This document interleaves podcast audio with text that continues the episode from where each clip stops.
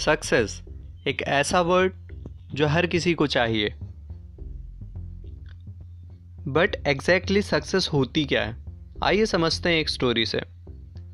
एक बार एक व्यक्ति के जेब में एक रुपए का सिक्का और दो हज़ार रुपये का नोट मिले।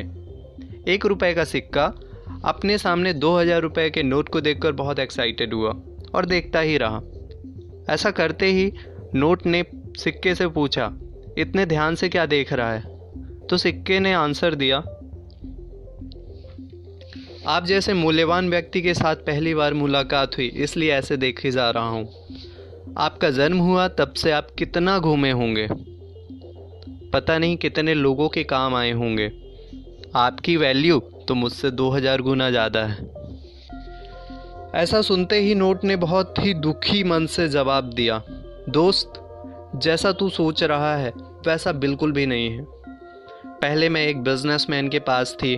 उसने मुझे लॉकर में कैद करके रखा। उसके टैक्स चोरी के फ्रॉड को छुपाने के लिए उसने मुझे लॉकर से निकाल कर एक ऑफिसर के हवाले किया। मुझे लगा, चलो, जेल से निकलने के बाद किसी के काम तो आऊँगी, लेकिन मेरे सपने सपने ही रह गए, क्योंकि उसने भी मुझे एक बैंक लॉकर में ही कैद कर दिया। कई महीनों बाद, जब ऑफिसर ने बंगलो खरीदा, तब मुझे लॉकर से बाहर निकलने का मौका मिला।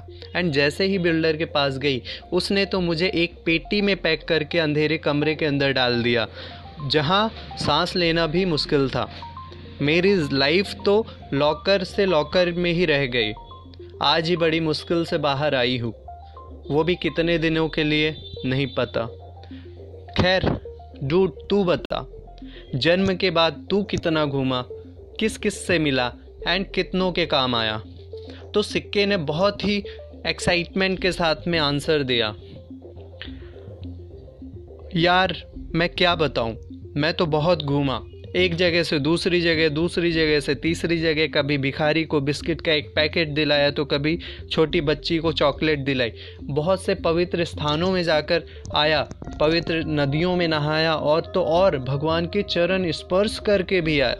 कभी मंदिर में तो कभी मस्जिद में, जिसके पास भी गया, सबके काम आया। ये सुनकर नोट की आँखें भीनी हो गई। तो दोस्तों, इस स्टोरी से हमने क्या सीखा? आप कितना अमीर हैं। आप कितना ज़्यादा पैसा कमाते हैं।